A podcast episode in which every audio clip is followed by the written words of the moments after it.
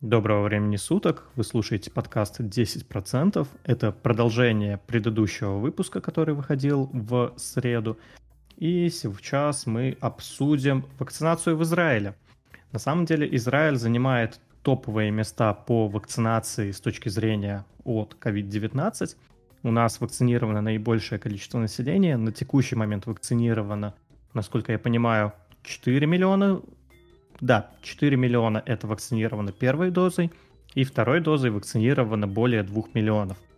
И что хочется сказать? Я активно отслеживаю вот ситуацию по заболеваемости в Израиле, и на самом деле Израиль прошел вот следующий путь. Вначале в Израиле было все хорошо с точки зрения, имеется в виду, вот где-то был май предыдущего года, март предыдущего года, Израиль одна из тех стран, которая лучше всего пережила первые вот закрытия границ э, и первые локдауны. Они раньше всех ввели локдаун, и был очень медленный всплеск именно больных коронавирусом. Но вот вторые и третьи локдауны переживались уже довольно плохо. Был большой процент заражаемости, то есть каждый день у нас было по 10 тысяч заражений. Ну, до 10 тысяч, по-моему, не, за, не дошло, но там 8-9 тысяч. И это уже очень много, потому что население в Израиле небольшое, это порядка 9 миллионов, это получается примерно 0.1% каждый день новых кейсов. И это, конечно, очень много. Но сейчас, когда у нас прекратился локдаун, у нас просто в январе был локдаун, нельзя было выходить из дома дальше, чем на тысячу метров.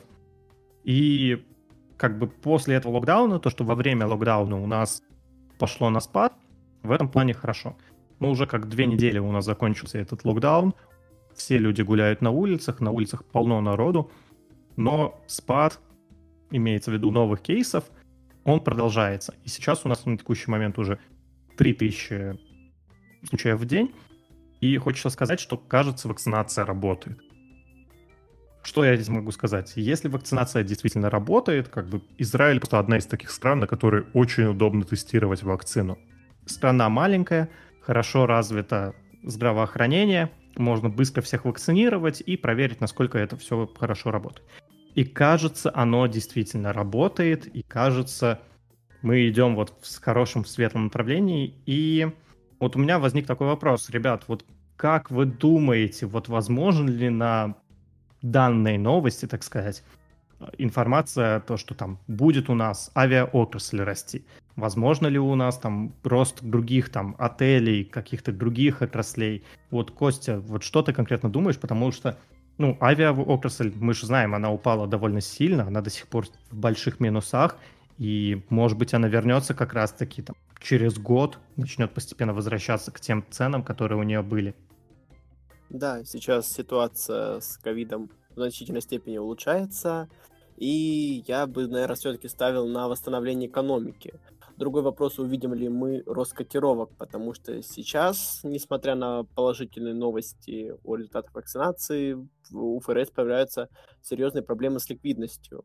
А ведь когда э, экономика восстановится до приличного уровня, стимулы больше не понадобятся. А рынки во многом росли весь этот тяжелый 2020 год за счет вот этой как раз-таки новой ликвидности, которая вливалась на фондовый рынок. И сейчас можно здесь такую плавную подводочку к следующей теме сделать, а, но все-таки сначала хочу услышать мнение Жени по этому поводу. Жени у нас нету, поэтому, наверное, мне интересно, что Слава вообще расскажет. Да-да-да. А можно повторить вопрос? Я, честно говоря, не уловил вот именно суть.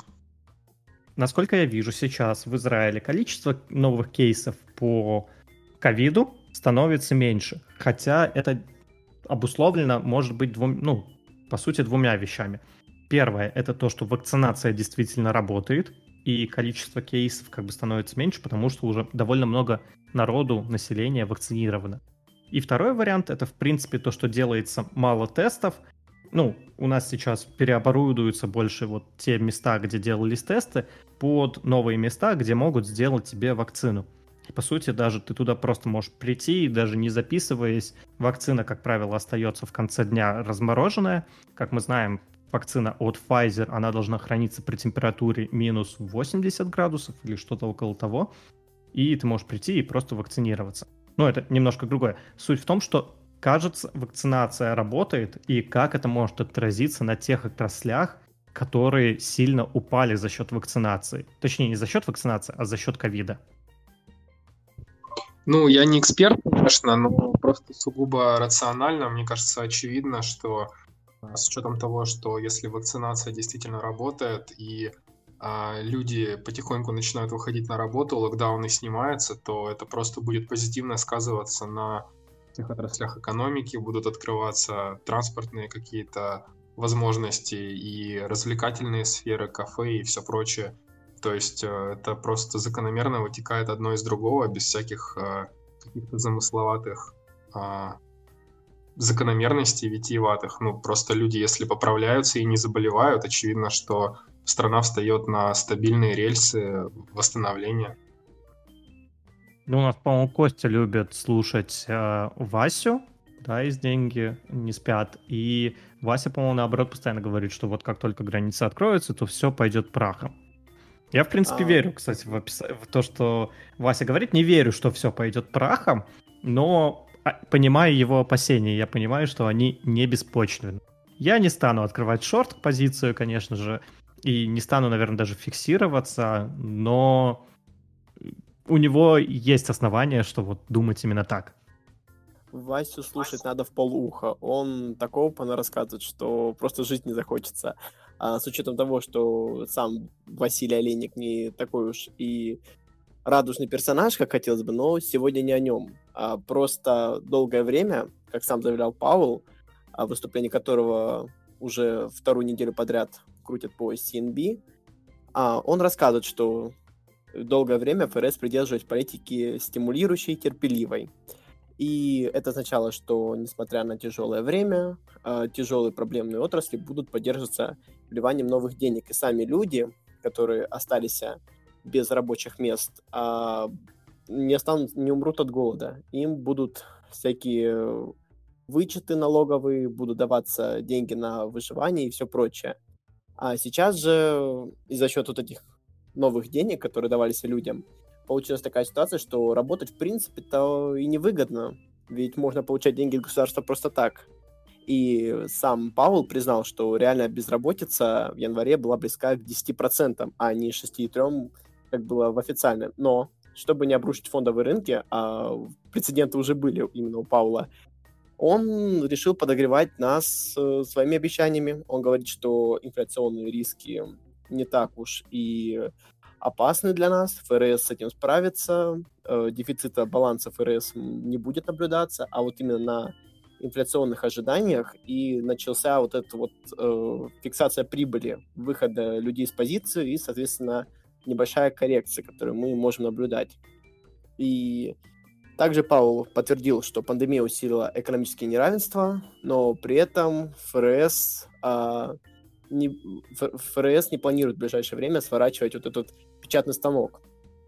И из его ожиданий, из его слов, становится понятно, что сейчас они пытаются еще на несколько дней удержать фондовый рынок. Ведь сейчас нас впереди ждут стимулы, а точных размер мы узнаем лишь по факту, так как уже 1,9 триллионов заложено цен, в стоимостную цену активов, мы можем увидеть прям серьезный такой разворот, серьезную такую коррекцию, если эти стимулы будут ниже.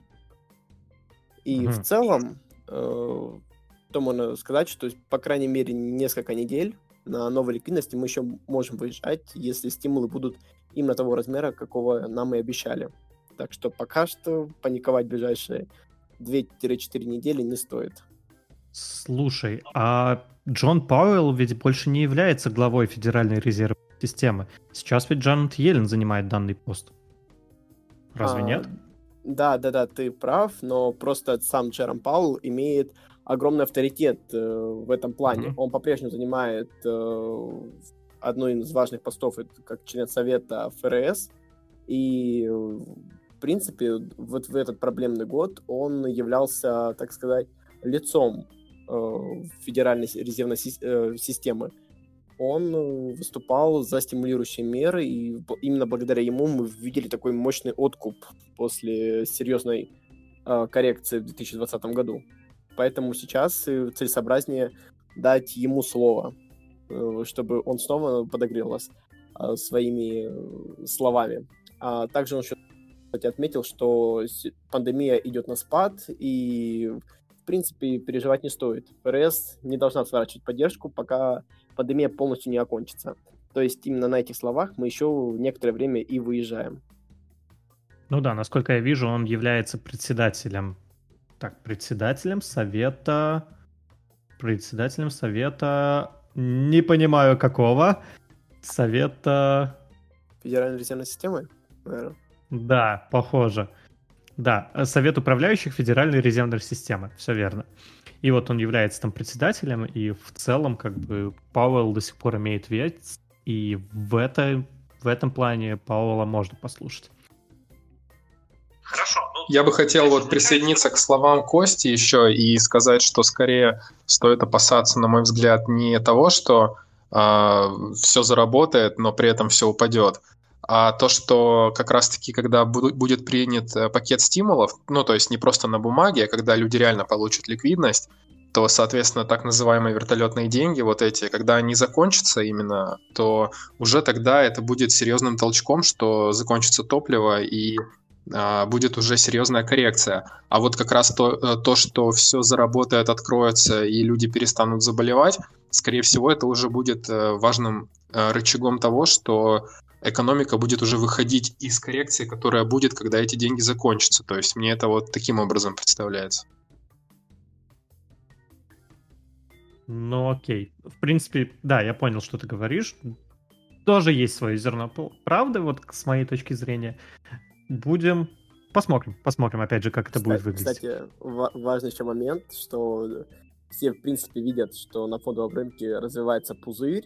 Многие об этом кричат уже не первый месяц, как э, лично по моим воспоминаниям, наверное, с ноября об этом зашла речь, о том, что рынок перегрет и все прочее, пора выходить в кэш. Джером Пауэлл сказал, что никакого пузыря на рынке нет, а точнее, что никто в точности, если пузырь или нет, не может определить. Тут, ну, правда, наполовину.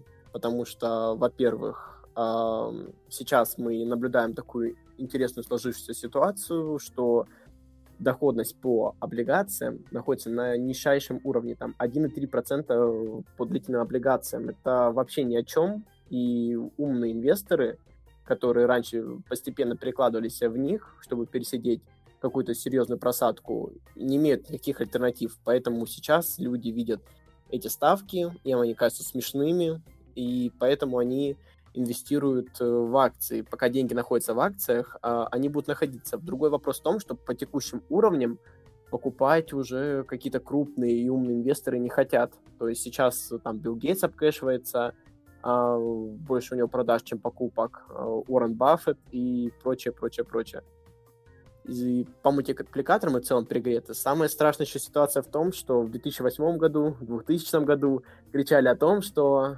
рынок сейчас находится в новой какой-то фазе, и уже фундаментальный анализ нужно пересмотреть. Он так не работает. И каждый раз, когда об этом начинают кричать, происходит то, что происходит.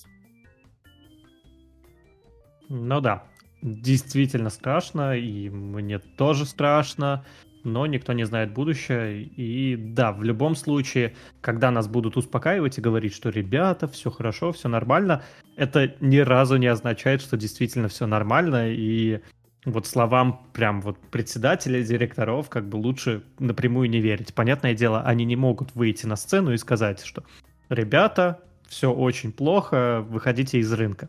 Если они такое скажут, то как бы мы, мы все понимаем, что будет. То есть рынок действительно рухнет, будет стоить там действительно копейки какие-то, и это, это будет такой крах. Они просто физически не могут этого сказать, физически точнее могут, но я даже не исключаю, что их могут за это даже потом и засудить, попробовать. Но, тем не менее, доверять, что все хорошо, мы будем поддерживать, мы ни в коем случае не дадим упасть экономике – они постараются. Получится или нет, это огромный вопрос, потому что экономика слишком сложный процесс, чтобы попробовать предсказать там даже огромным, огромными командами, как бы очень сложно это все предсказать. Андрюх, ну ты же долгосрочный инвестор, так что что тут переживать? Что там будет? Ну, я долгосрочный инвестор, но вот, например, не так давно там зафиксировался в части позиций, переложился в другие. Кстати говоря, в итоге на краткосрочной перспективе это мне пока что дало минус, то есть там та акция, которой я зафиксировался, она выросла, и другие акции как раз-таки на коррекции пошли немного вниз. Вот тут хотел бы тебя спросить, а как ты вообще лично понимаешь, когда стоит фиксировать прибыль? Слушай, я смотрю просто конкретно по самой прибыли. То есть в целом, если конкретно сейчас говорить, то я говорю про акции Тиньков. Я их покупал, когда они стоили там по 20 с чем-то долларов. Сейчас я их продал где-то по 50 долларов. У меня была прибыль примерно 150%. И это прибыль примерно за 4 месяца, и я считаю, что это довольно хорошая прибыль. Я решил зафиксировать часть позиций. То есть, чтобы, в принципе, в минус не уйти, мне показалось, что фиксануть часть позиции — это довольно хорошая идея. Я ни в коем случае не жалею об этой сделке, точно так же, как, например, я покупал AMD полгода назад, я его купил там по, по-моему, 40, продал по 50, но я продал буквально за два дня, и за два дня сделал 20%. Да, после этого он улетел там чуть-чуть подальше, но в целом я за два дня сделал 20%, и вот как раз-таки о продаже ни в коем случае не жалею. Мне кажется, отличная получилась сделка. А не Это, опять же, том, подход. Да. Ну, в принципе, так, если посмотреть в долгосрочной перспективе, а, ты же мог бы заработать намного больше. То есть э, у тебя есть какой-то психологический барьер, преодолев который ты понимаешь, так, это уже слишком много, я боюсь потерять эти деньги. Или ты смотришь по мультипликаторам, насколько подорожала акция и какие у нее потенциал отката назад? Ну, слушай, на самом деле я скорее стараюсь не считать упущенную прибыль, потому что если мы начнем считать упущенную прибыль, то ну, мы просто сойдем с ума. Потому что действительно мы упускаем столько возможностей. Каждый день появляются и новые криптовалюты, и новые Теслы, и новые какие-то другие компании. И каждый день что-то растет. Всех денег в мира ты не можешь заработать. Как бы в каком-то смысле хочется еще сказать не в деньгах счастья, но в данном случае мне дороже нервы мои, которые я трачу на вот это волнение, нежели прибыль. Как бы здоровье, оно превыше всего, и как бы если не, ну, многие болячки, они происходят от нервов. Поэтому, да, я оставил часть, часть акций в Тинькове, и вот с того момента они выросли уже там на 10%, а то, куда я переложил, э, те акции немножко упали, и да, в каком-то смысле я мог бы заработать больше. Но сказать, что я поступил плохо и неправильно, нет, я заработал в два раза, увеличил там начальные инвестиции. Поэтому я максимально доволен, и в данном случае лучше не следить за упущенной прибылью, потому что это просто вас съест изнутри, и вы не, не сможете дальше жить, будете постоянно нервничать. В этом плане это, мне кажется, одна из ошибок новичков. То есть, ну, я так понимаю, мере, твоя стратегия состоит в том, что ты имеешь какой-то определенный порог, то есть если там компания стоит до 100%, условно я ее фиксирую а получается это уже в некоторой степени спекулятивно. Нет, я такого порога не имею, но в целом вот Тиньков, все говорят, что Тиньков это технологическая компания. Но, опять же, я там собеседовался в Тиньков, я знаю там плюс-минус их бизнес. И у них, да, это, наверное, один из самых технологичных банков, но тот же самый Сбербанк, который сейчас просто щупальца раскидывает во все подряд места, мне кажется, в каком-то смысле может поинтереснее. Я не покупаю акции Сбербанка и не рекомендую этого делать. Но, тем не менее. И в целом в этом плане Тиньков, ну, он вырос в там 120% мне сделал, по-моему, когда я фиксанулся. И как бы я решил, что это хорошая прибыль за 4 месяца, и лучше не быть жадным и зафиксироваться, хотя бы часть прибыли. Опять же, я фиксанул только часть прибыли. И в этом плане, ну, у меня лично никаких проблем нету. Сказать, что я обязательно там выхожу, когда сделал ТИК-2, нет, я так не делаю. Но Тиньков сейчас в два раза вырос за последние 4 месяца, и сказать, что я ожидаю отката, ну да, я думаю, что можно было бы ожидать отката. Причем, если брать еще раньше позиции, которые были в марте, то Тиньков вырос вообще намного сильнее, нежели в два раза. Кстати говоря, вот даже сейчас интересно, вот насколько вырос Тиньков. Вот я сейчас попробую посмотреть, потому что, ну, Тиньков там какими-то бешеными раз... бешено как-то рос. Кстати говоря, от пиков вот за последний день он упал уже на 10%. То есть пик у него был на 56 долларах, и сейчас до 50 упал. Ну вот если брать от мартовского падения, то Тиньков сделал 278%, даже 290, если говорить про пики. В общем, 300%.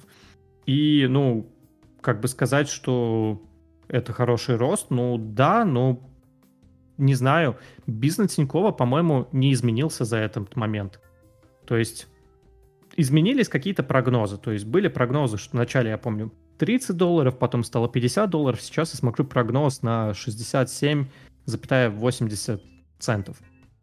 Но сказать, что изменился бизнес, да нет, не изменился. В том же самом, в 2020 году, как бы бизнес Тинькова не показывал рост, он показывал стагнацию. Небольшую, но все-таки стагнацию с точки зрения выручки. С точки зрения прибыли тоже мы, мы скорее ушли в минус ну, не, не минус имеется в виду, мы, там прибыль была у них, но она была меньше, чем прибыль в 2019 году. Либо равна. Я не могу сейчас точно сказать, тут не, не отображается еще за четвертый квартал сделки, и как раз-таки отчетности не было за четвертый квартал. И поэтому точно сказать не могу. Но мне кажется, Тиньков уже достаточно вырос, и вот если он упадет где-нибудь долларов до 40, может быть, даже до 30, это будет отличная цена. Сейчас, не знаю, я поставлю себе колокольчик на 35 долларов, и если мы опустимся до этой цены, я посмотрю, может быть, войду в Тинькофф. Просто на текущий момент мне кажется, что компания уже немножко начинает переоценена быть. Не, я, не, я не скажу, что она действительно переоценена, но вот этот как бы PNE 20 это не так и много, для российского рынка это, в принципе, ну, такое, высокие ПНЕ. Но для мирового это не так и много. Но в целом, опять же, с учетом того, что вот высокий ПНЕ для российского рынка, с учетом того, что у нас был очень быстрый рост, мне кажется, что я достаточно заработал на этой бумаге. Поэтому ни разу не жалею. Я бы хотел прокомментировать вот вопрос Кости, еще немножко вернуться, и ответ Андрея на тему того, что вот когда ты э, фиксируешь прибыль, и не жалеешь ли ты о том, э, что потом бумага... Я тут думаю, не нужно заниматься таким мазохизмом, потому что, э, ну, если так рассуждать, то ты не будешь жалеть, только если ты будешь идеально ловить самые низшие локальные точки входа и выхода, то есть локальное дно и а, локальный пик какой-то, но это просто невозможно. И что нужно просто опираться на какие-то мультипликаторы в принятии решения и а, ну, выходить, когда этого требует ситуация. И если после этого компания еще выросла на 10%, то, ну, значит, она просто выросла. И а, здесь нужно просто, ну, в ретроспективе легко очень оправдать а, то, что не надо было выходить и так далее. Но в первую очередь нужно всегда отталкиваться от э, той информации, которой ты располагаешь в моменте.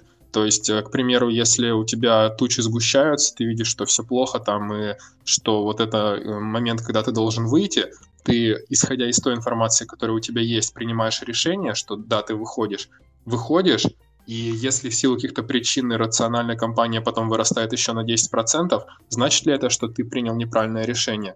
В той ситуации я думаю, что ты принял правильное решение. И в долгосрок, если ты будешь, э, допустим, пересиживать вот такие моменты, то ты чаще будешь терять. И, наверное, нужно просто следовать своей стратегии и не портить себе нервы этим. Ну, по поводу чаще терять, может быть, не согласен. Скорее, мне больше нравится идея, что ты купил один раз, и там в следующие пять лет ты не, пропад... не продаешь. Через пять лет бумага выросла, и тогда уже можно фиксироваться. Мне скорее принцип долгосрочного инвестирования больше нравится. Но здесь я увидел просто, что, ну, я сделал хорошую прибыль. Как бы, и в целом я этой прибылью доволен, было бы неплохо зафиксироваться, потому что кто знает, что с этой бумагой будет дальше.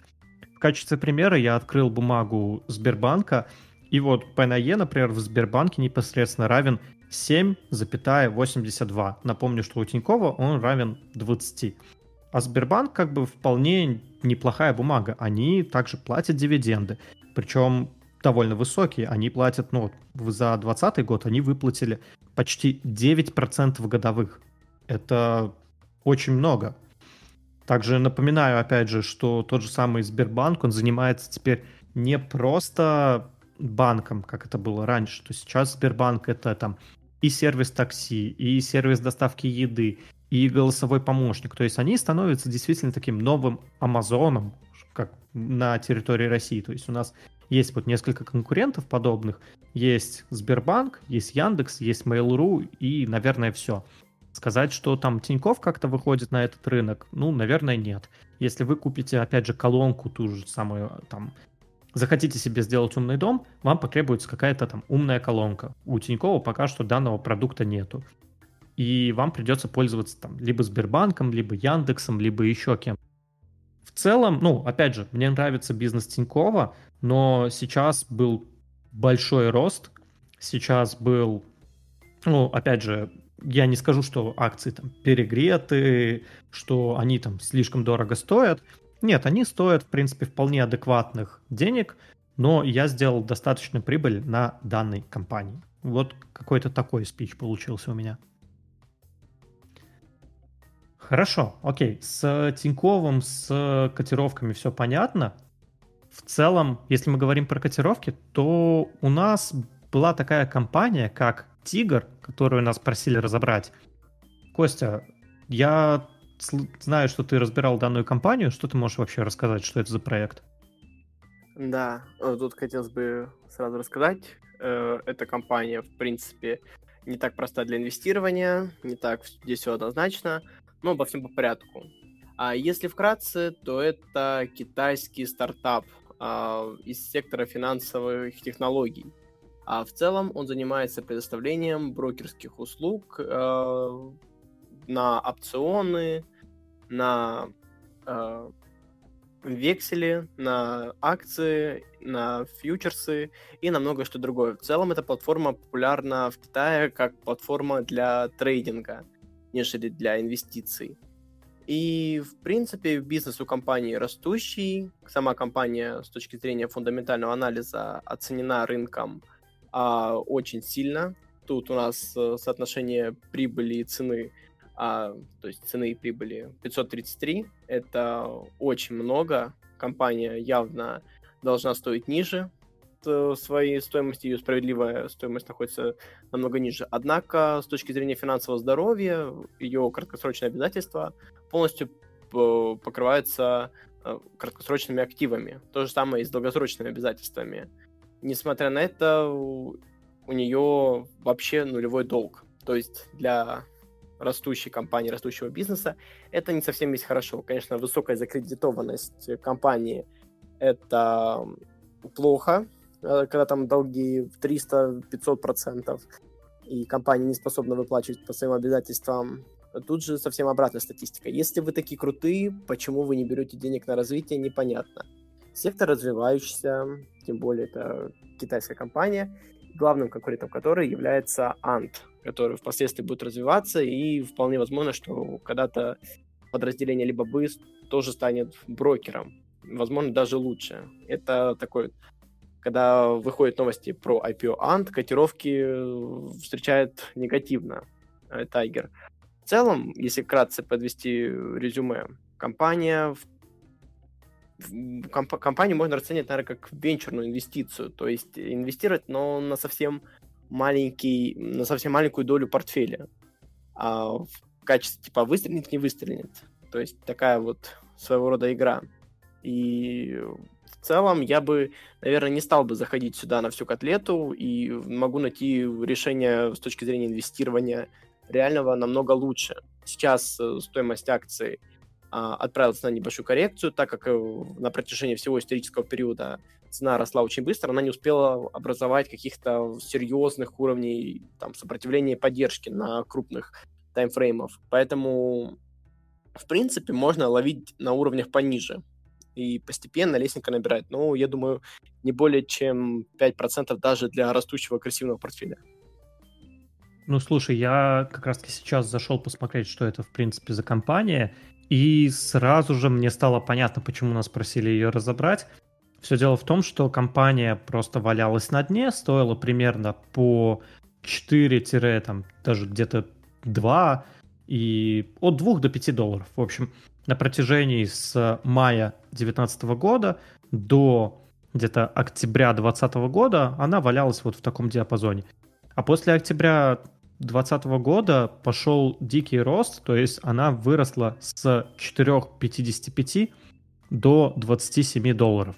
То есть пошел рост раз в 5, и, конечно же, это всегда привлекает внимание, это всегда жалко, что ты туда не вошел, э, много шума наводится по поводу данной компании, то есть начинается в СМИ много информации, что типа, чуваки, смотрите, бешеный рост, сейчас эта компания взорвется, давайте влетайте, последний шанс. Но, как правило, такие новости как раз-таки и заставляют людей, вот обычных людей входить, а тех, кто набирал данную компанию на протяжении года, они как раз-таки фиксируют свою прибыль. То есть на протяжении года постепенно, маленькими шажками, большие киты закупали данную компанию и постепенно в нее входили. И сейчас эта компания буквально за несколько месяцев выросла в 5 раз. Ну, что я могу сказать? Я бы даже не стал бы смотреть на данную компанию, потому что при росте в 5 раз сам бизнес не изменился. Если вы хотите потрейдить, то вы можете зайти. Я бы не рекомендовал. В целом, ну, схожая ситуация может быть с тем же самым биткоином, когда биткоин вырос в 10 раз, вот в 2017 году, когда он вырос где-то, ну, даже в 5 раз, с, 2000 долларов до 10 тысяч долларов примерно за, ну, за сколько? За месяц, я точно сейчас не смотрю на график, поэтому не скажу, то все начали говорить про биткоин, потому что, воу, это будущее, там, давайте вкладываться. Но что произошло дальше, мы все знаем. Как раз-таки те, кто покупал там по 10 тысяч долларов, в теории, да, они могли заработать, там биткоин вырос до 20 тысяч долларов, но на отметке 20 тысяч долларов он продержался примерно день. И сказать, что вы зафиксируетесь именно по 20 тысяч долларов, это очень вряд ли. Скорее всего, вы как раз-таки купите там на ценах где-то там 15 тысяч долларов, пока вы там увидите, что биткоин по десятке, он уже вырос там до 15, вы смотрите, ой-ой-ой, надо быстрее покупать. А после этого вы идете на рынок, покупаете за 15. Да, вы видите прибыль там в 20%, но, как правило, ее не фиксируете. Опять же, вот тот же самый пример вот с э, Тиньковым. Я увидел прибыль там в 100%, и я решил его зафиксировать, потому что я не знаю будущего. Я ожидаю, что есть вероятность, что акции пойдут вниз. Поэтому я прибыль зафиксировал, я доволен, ну, а многие, как правило, не будут фиксировать, потому что прибыль, опять же, там с 15 до 20 тысяч, ну, там 25%. Ну, это смешно. Как бы, понятное дело, для взрослых инвесторов это очень хорошая прибыль для вот людей, у которых небольшие капиталы, которые приходят на фондовый рынок, чтобы быстро заработать денег. Для них это смешно, и, как правило, в итоге они держат эти деньги, а потом вот, опять же, либо эта акция, либо тот же самый биткоин снова становится стоить там 5000 долларов, и они хотят уже, видят просто, что у них тают деньги на глазах, и, как правило, они продают его там уже по 5000 долларов, по 4, по 3, лишь бы хоть какие-то деньги отбить. Сказать, что эта акция после этого вырастет, нет, не скажу. Как бы мы видим очень много примеров на рынке, что после дикого роста, ну, акция своя отработала, и вот те, кто зарабатывают на вот этих резких ростах, они идут просто на другие акции. Я думаю, что сейчас покупать и даже смотреть на эту акцию просто это не то что глупо, но пытаться на ней заработать вряд ли можете смотреть для общего развития, чтобы в будущем видеть вот такие пампы и не вестись на них. Либо наоборот, чтобы входить на них на самом дне и вот входить там условно по 7, по 8 долларов и ожидать, что будет рост до 27. Сейчас входить, ну, не знаю. опять же, мы сейчас видим откат, но это я не могу точно сказать, не вижу объемов на данном графике. А, нет, объемы есть. Ну, вижу, что сейчас очень большие объемы пошли. Там, намного больше, чем были там, 3-4 месяца назад. Поэтому в целом с данной компанией плюс-минус все понятно. Ее помпанули, и люди там начинают уже фиксироваться.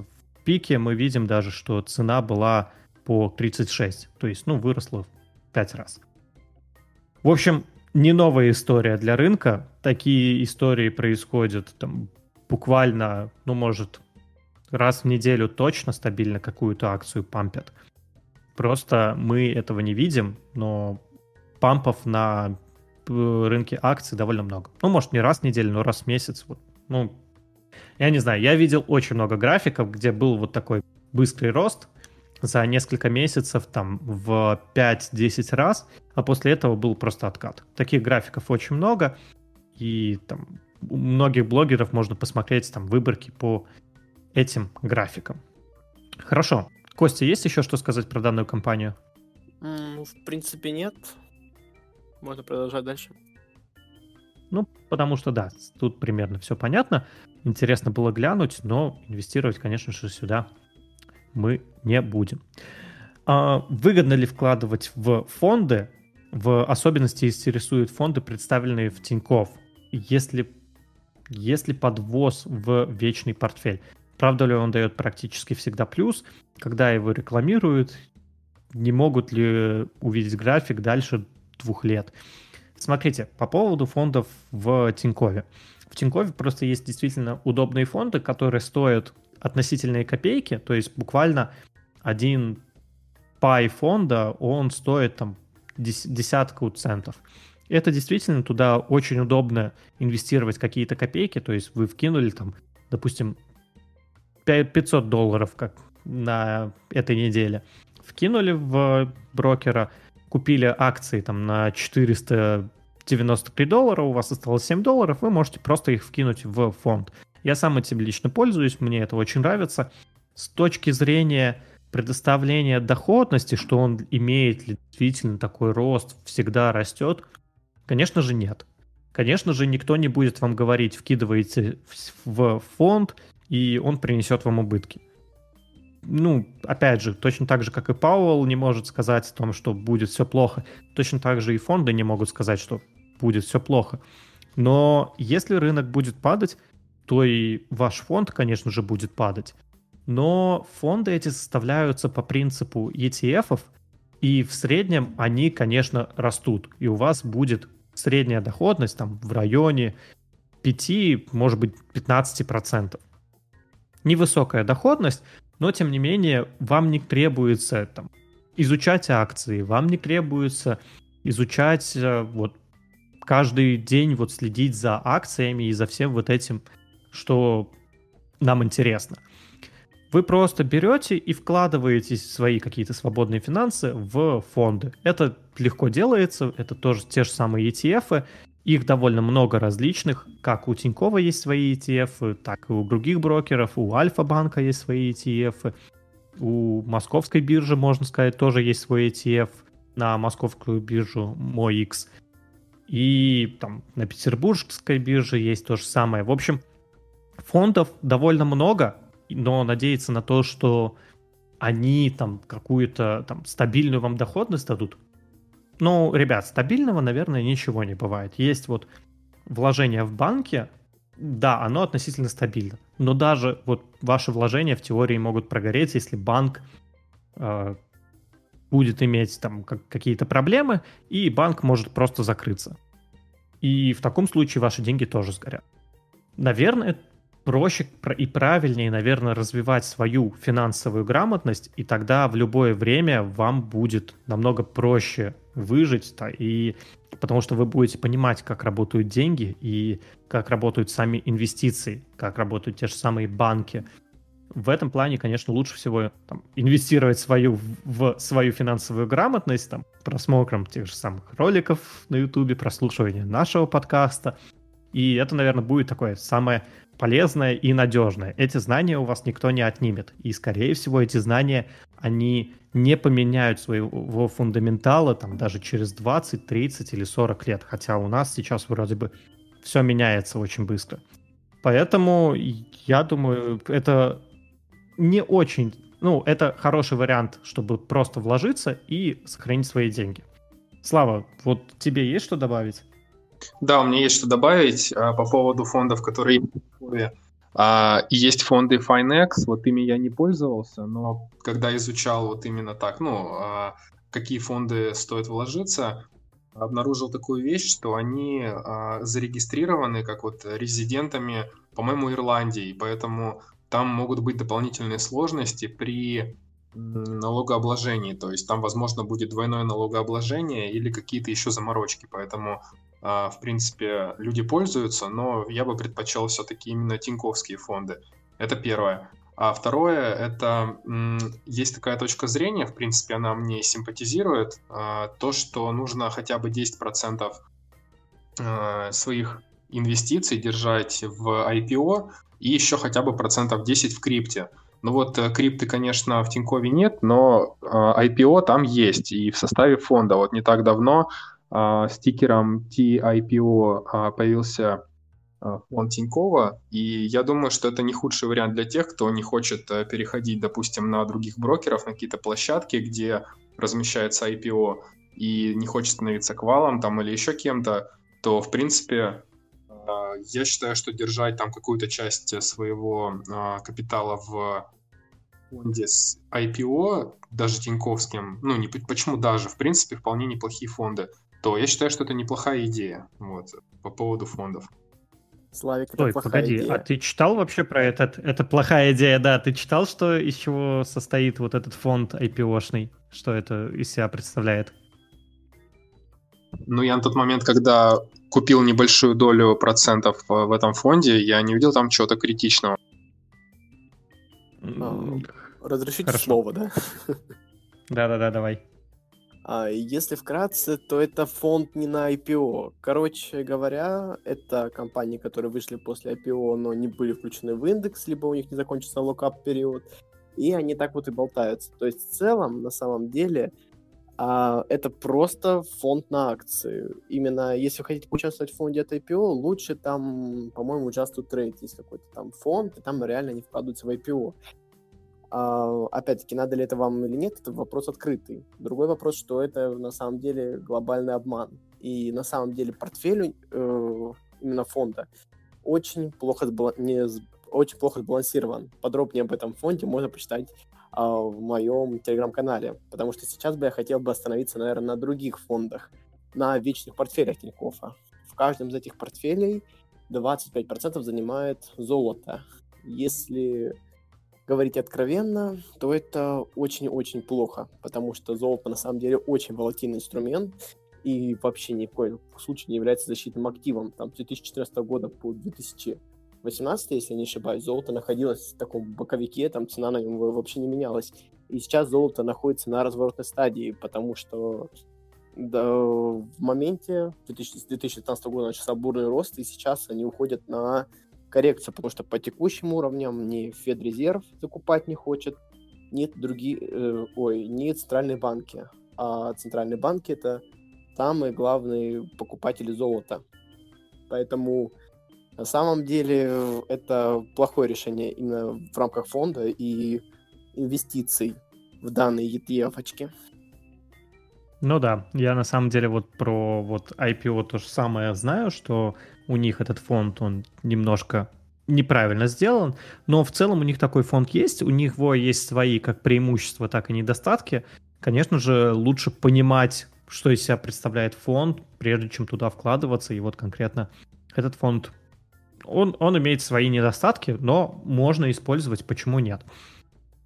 Я на самом деле хотел подкинуть такой вопрос, даже не вопрос, а мне кажется, один из вариантов, куда можно инвестировать на долгосрок, это криптовалюта. Не кидайте меня тапками, но тем не менее с криптой я, опять же, не рекомендую сейчас сильно покупать.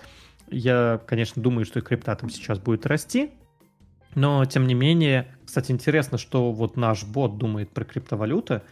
Сейчас мне нужно, конечно, на это немного времени, но вот криптовалюты, их никто не может напечатать. Это там новая технология. Конечно, могут появляться новые, но биткоин, он будет всегда один, такое цифровое золото.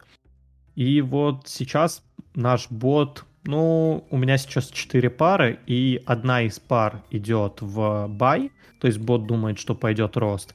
И 4 других пары он идет в шорт, то есть он думает, что будет падение. Ну, ради справедливости, как раз таки по двум шортам у него минус, минус 11% и минус 22%, что довольно много, но в целом бот пока что не перестроился и все еще думает, что логичнее пока идти в шорт. Но конкретно биткоин очень похоже, что у биткоина там, может быть какое-то будущее, его потихоньку начинают внедрять. Но, конечно же, долж... небольшую только часть туда надо вкладывать. То есть я бы сказал, что 10% в криптовалюту, мне кажется, это даже слишком много. Да, если ты молодой, дерзкий, ну, десятку можно, 10%. Но для более консервативного, когда вот, там есть уже обязательства какие-то, обязательства я имею в виду, там, жена, дети и обязательства перед ними, перед самим собой, стабильность, в этом плане, конечно, крипта не такой вариант, и там больше 10%, наверное, не стоит держать. Но один из таких вариантов есть, и его можно использовать. Да, в крипту нельзя зайти через э, брокеров. Есть немного брокеров, которые предоставляют доступ к, к криптовалюте, но с криптовалютой работать нужно немножко по-другому. Я настоятельно рекомендую там, изучить вопрос, как работать с криптовалютой, кстати говоря, у меня даже на Ютубе, наверное, было видео про криптовалюту. Если я найду, я постараюсь добавить ссылку в наш телеграм-канал, где я четко описал, вот что такое криптовалюта, как с ней работать, почему именно так и что из себя это представляет. Что ж, хорошо, пойдем дальше. И вот у нас такой вопрос от слушателя. Это наилучшие дивидендные аристократы или как получать дивиденды по расписанию и забыть про свой инвестиционный портфель, даже в кризис. Смотрите, по поводу наилучших дивидендных аристократов вы можете просто загуглить дивидендные аристократы, и вам сразу же выдаст, выдастся список этих дивидендных аристократов. Их на самом деле не так много, то есть их порядка 60-70. Дивидендным аристократом довольно сложно стать. Нужно на протяжении 25 и более лет повышать свои дивиденды на протяжении каждого года или хотя бы не унижать, унижать, не уменьшать их. И поэтому это довольно долгий процесс, и дивидендным аристократам там, довольно сложно стать. Их поэтому не так и много. Но в целом, наверное, история с дивидендными аристократами и мечта о том, что вы полностью забудете про свой портфель, ну, наверное, нет. Все равно за своими финансами нужно следить. Хотя бы там раз в месяц проверять их и смотреть, что почем. Да, можно, конечно же, вкладываться, вот, там, допустим, в какие-то супер большие компании, там, наподобие AT&T, считая, что связь всегда нужна будет. Можно вкладываться в Pfizer, считая, что медицина всегда будет необходима. Можно вкладываться вот в какие-то более-менее крупные компании, Apple не хочется приводить, потому что Apple одна из самых крупных компаний, но она такая хайповая. То есть она, ну, если пропадет Apple, там мир не разваливается. То есть есть куча аналогов. В принципе, так можно сказать, конечно, про любую компанию, но я сам не понял, что я сказал, но я надеюсь, вы поняли, что, что я имею в виду. А, в целом, список этих дивидендных аристократов, он открыт, и можете зайти, посмотреть, кто когда платит дивиденды. Вся информация открыта и гуглится довольно просто. Костя, вот ты про это что можешь сказать? Да. Хочется прокомментировать сразу вторую часть вопроса. Так, забыть про свой инвестиционный портфель даже в кризис. Если будет кризис, а не вал фондового рынка, то нужно провести такую градацию, когда будет страдать реальный бизнес компании, а не ее стоимость на рынке, то в таком случае о дивидендах, возможно, придется забыть. А сразу хочется поговорить про дивидендных аристократов.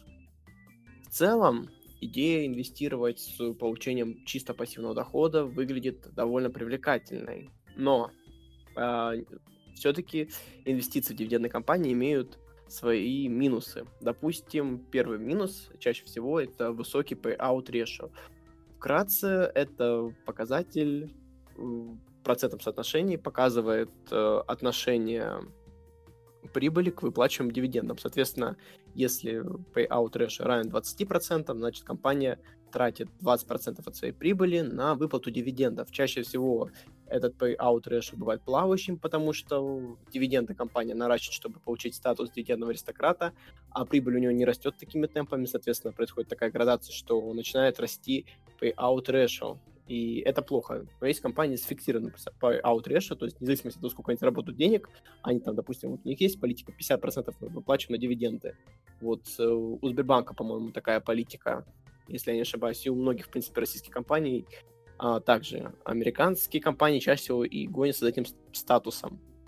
Вот. А, самый главный минус а, инвестиций, а, а, инвестиций в дивидендные компании – это возможные просадки этих компаний. Чаще всего очень много компаний из-за того, что наращивают дивиденды, при аутрешу приваливается 100, а статус еще не получили, поэтому наращивается долг компании – а прибыль вся выплачивается, э, прибыль вся выплачивается инвесторам, институциональным и розничным, а дальше остальным инвесторам приходится выплачивать из своих долгов, то есть наращивается долг компании. И, скорее всего, ча- и, возможно, чаще всего происходит так называемая дивидендная ловушка. Это когда дивид... высокие дивиденды несут высокие риски. Чаще всего эти риски выражаются в падении стоимости акций. То есть, допустим, а, вообще дивиденд чаще всего вот на американском рынке это фиксированная какая-то сумма. Допустим, вот есть политика. А, компания выплачивает 1 доллар в квартал. И получается, она выплачивает 4 года, ой, 4 доллара за год а, при стоимости там 100 долларов. Происходит какое-нибудь там событие, и компания падает до 50 долларов. Получается, что дивиденды э, из 4% растут до 8% выглядит уже привлекательнее. Но вопрос, если вы не следите за тем, почему упала компания, и просто гонитесь за вот этими дивидендами, вы можете попасть в вот эту самую ловушку, потому что, возможно, дивиденды станут 16%, но при стоимости компании в 25 долларов вы потеряете на падении стоимости этих компаний, поэтому э, это первый момент. А, второй момент, что дивидендная доходность не гарантирована. Чаще всего, если вы особенно инвестируете в российский рынок, э, в проблемные года компании могут их полностью отменить. Причем или, или уменьшить, что может привести к, также к падению стоимости акций. То есть вы проиграете вдвойне. Ну и плюс э, это налог. Чаще всего, это, чаще всего проблематика с налогом возникает за счет наличия такого фактора, как дивидендный гэп, когда стоимость акции падает на размер э, дивиденда, когда, когда стоимость акции на рынке падает на стоимость э, дивидендов в день закрытия реестра. А, соответственно, в принципе, можно теоретически продать а, в этот день и откупить дешевле на стоимость этого дивиденда, но, не, но также заплатить этот налог. А другой вопрос в том, что дивидендный гэп, гэп может закрываться намного дольше. В таком случае вы, в принципе, получается, тоже потеряете, будет а, нереализованная прибыль. Это, наверное, все, что я хотел бы сказать про дивиденды. Все-таки, я думаю... Прокомментировать что ну, это да. все-таки не, прям, не прямой налог, это то, что ты называешь налогом, это просто падение стоимости самих акций. То есть, как правило, а, перед... Да, да, да, я понимаю, но я просто, наверное, неправильно сформулировал. Да, ты сказал просто налог, и как бы... Да, а, хорошо, я, в принципе, смотри, то, что ты сказал, это все действительно правдиво, но это, так сказать, не касается ну, не то, что не касается. Если речь идет про дивидендных аристократов, то дивидендные аристократы, они, как правило, все-таки уже выплачивают свои дивиденды на протяжении более чем 25 лет. То есть у них какая-никакая стабильность. И если мы верим, что действительно будет у нас компания там продолжать выплачивать дивиденды, потому что она не хочет потерять статус дивидендного аристократа и будет либо удерживать, либо повышать эти дивиденды. И вот единственное, что не помню, обязаны ли они действительно повышать каждый год регулярные выплаты дивидендов более 25 да. лет, ежегодное повышение выплат. Да, вот у нас недавно был такой хайп, что в 2021 году AT&T не увеличил дивиденды, но он их также и не обрезал. Возможно, он просто увеличит эти дивиденды в последнем квартале 2021 года, и тогда он сохранит за собой статус дивидендного аристократа. То есть он повысил дивиденды, но повысил вот на самую минимальную долю именно в последний, в последний квартал 2021 года. Он может выплатить там на 1 цент больше, и тогда у него останется статус дивидендного аристократа. И в 2022 году он будет выплачивать уже больше. Поэтому, если компания выплачивает стабильно каждый год, повышает дивиденды на протяжении 25 лет и более, скорее всего, она будет продолжать выплачивать эти дивиденды. Но, конечно же, нужно следить за этим, потому что это не гарантированная история. Мы оставим ссылки на списки дивидендных аристократов у нас в нашем канале и чате в Телеграме. Там это можно будет все посмотреть. Может быть, Слава, у тебя есть какие-то комментарии по поводу дивидендных аристократов? Ну, как бы достаточно исчерпывающе дали ответ, но вот единственное, что я бы хотел немножко а, поделиться вот таким вот а, наблюдением, видел одну интересную схемку.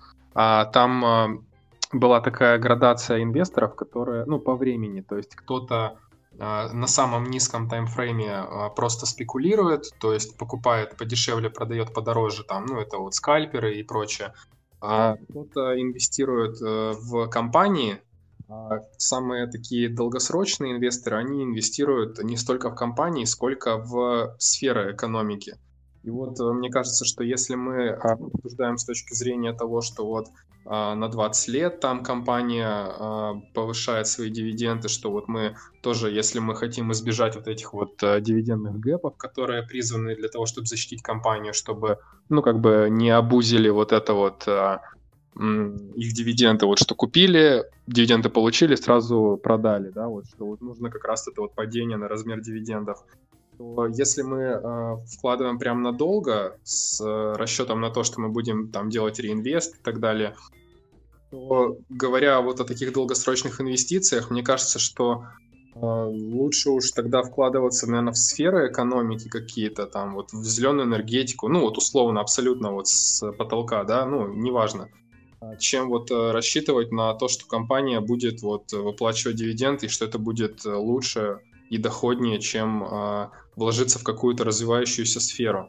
Мне кажется, что вот такие дивидендные аристократы, это звучит, конечно, очень красиво, но когда компания вынуждена урезать свою э, прибыль и выплачивать э, дивиденды своим держателям, и, по сути, наступать себе на горло там или даже залезать в долги, ну, то есть э, мешать своему развитию, только чтобы не потерять этот титул, ну, зачем это нужно?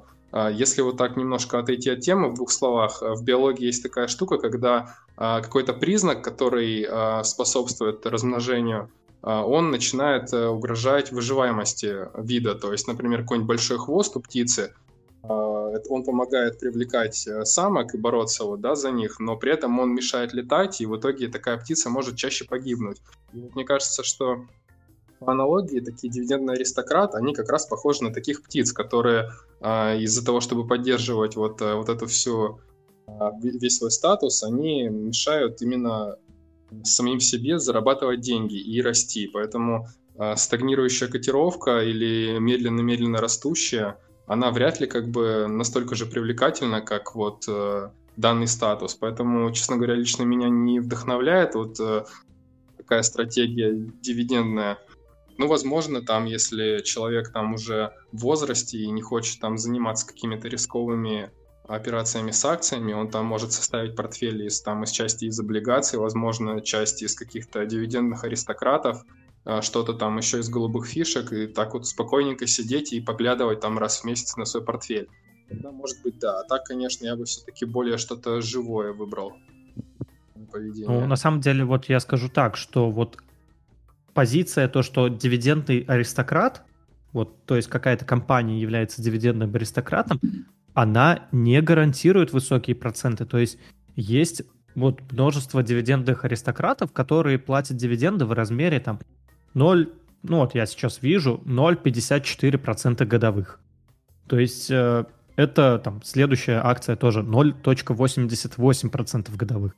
То есть это не дает вам гарантии, что компания то есть, будет платить много дивидендов.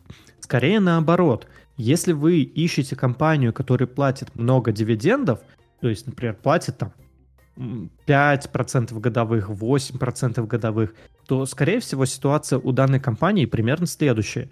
Компания выросла, имела какое-то там обязательство перед инвесторами, что она платит там условные, как вот AT&T, 50%, 50 центов в квартал. А потом компания подешевела, потому что у компании какие-то проблемы. Например, у того же самого AT&T они приобрели DirecTV, который сейчас телевидение мало кому нужно, даже цифровое. Сейчас все переходит в интернет, и это была очень необдуманная покупка. То есть она, покупка действительно пошла в минус. Что отразилось на цене акций, что понизило их стоимость. Но дивиденды никак не изменились. Соответственно, в процентном соотношении компания стала платить намного больше дивидендов. То есть на текущий момент компания платит, по-моему, 6% дивидендов или даже 7%. Но это скорее сигнальчик о том, что у компании какие-то проблемы.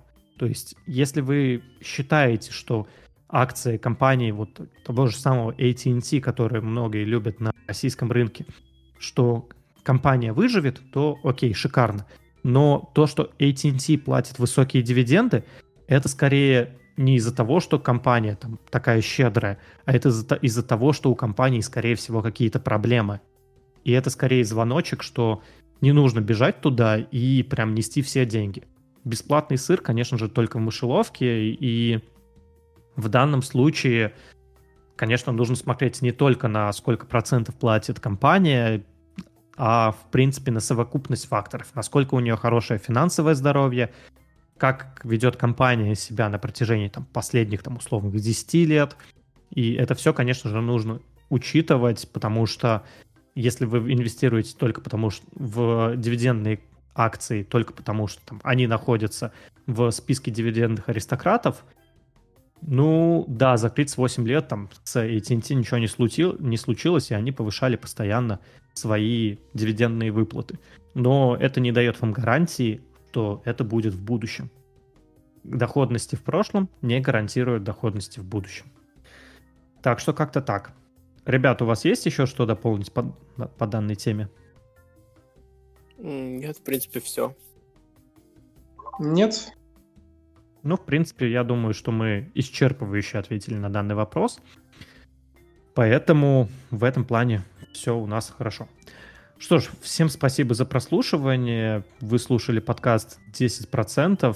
Не забывайте подписываться на нас на разных платформах. У нас также есть ламповый чатик в Телеграме, есть также канал в Телеграме, где вы можете послушать нас и увидеть какие-то более экстренные новости от нас.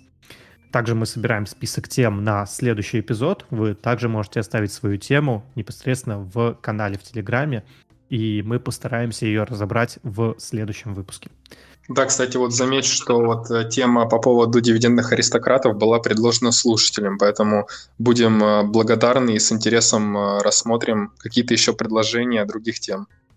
Ну, у нас, кстати, прям много тем предложено слушателей сегодня. Это вот компания «Тигр», которую мы разобрали. Это про выгодность фондов, которые есть в Тинькове и вообще, в принципе, про фонды. И вот опять же про дивидендных аристократов, да, это также предложено нашими слушателями. Так что можете переходить к нам в канал в Телеграме, и мы постараемся разобрать ваши темы тоже. Всем спасибо за прослушивание. До скорых встреч. Пока-пока.